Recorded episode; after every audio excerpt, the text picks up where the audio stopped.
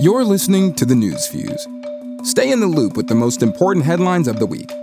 Brought to you by Freedomist, with your host, Mackenzie Lawler.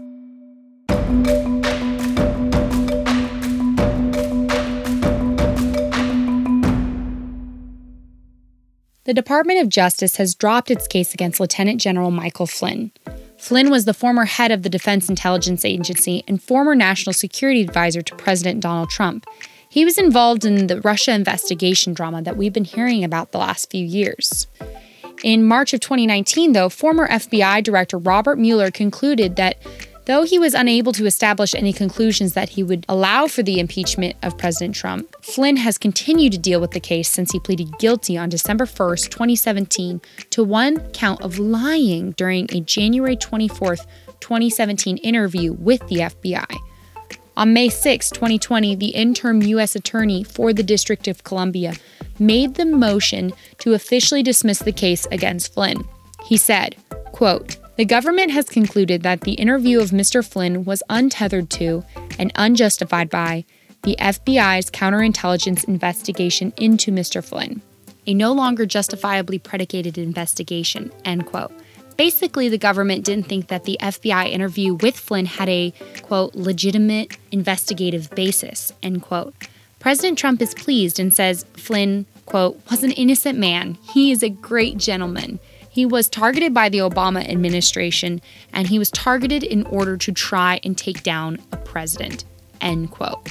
President Trump sure knows how to make his thoughts known and uses a variety of avenues to do so. Recently, he appointed Kayleigh McEnany as the White House press secretary.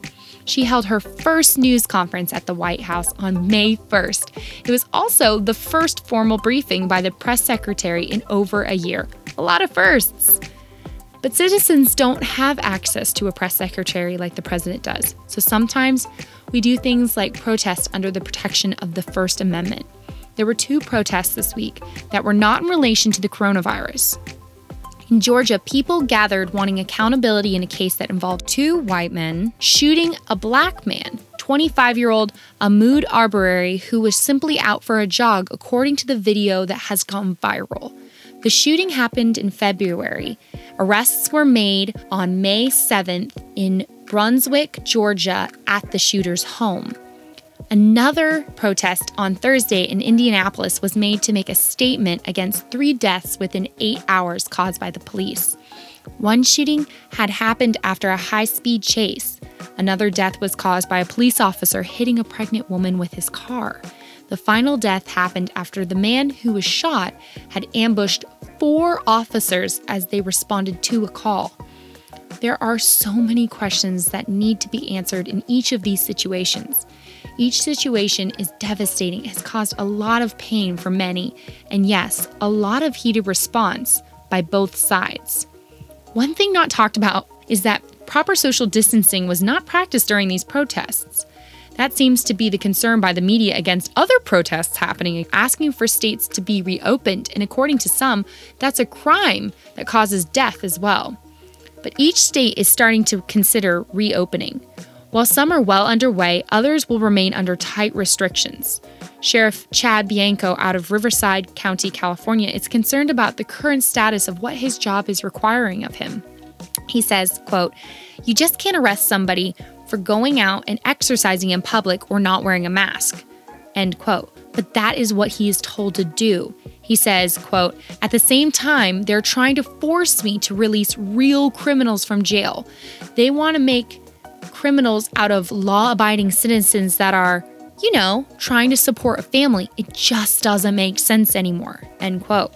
California's Governor Gavin Newsom began relaxing his stay at home order and announced that the state has a staggering $53.4 billion budget shortfall. Shelley Luther from Texas spent several days in prison for not apologizing for opening her salon too early. One of Texas State District Judge Eric Moy gave Luther the option of avoiding prison if she apologized for her selfish behavior, paid a fine, and closed up shop until the state approved its reopening. Luther said, quote, that was the last thing I was going to do. Honestly, I couldn't bring myself to apologize, end quote. In another state, Jorge Elorza, the mayor of Providence, Rhode Island, encouraged residents to socially shame those who don't wear masks, quote, so they fall in line, end quote. This week, there was an executive order requiring Rhode Islanders to wear masks. As you can see, the opinions vary widely across the states when it comes to how, when, and where to reopen. So, whether you wear a mask or not, stay safe and remember, each person has reasons to do what they're doing. Sometimes, if you stop yelling and start talking, interactions become beneficial instead of a compilation of hurt feelings and bigger divides. Thanks for listening to this episode of The Newsfuse, written by Ellie Stengel and narrated by Mackenzie Lawler. For more great content, follow us on Facebook, Instagram, and YouTube, or visit us online at freedomist.us. That's freedomists.us. Until next time, stop yelling and start thinking.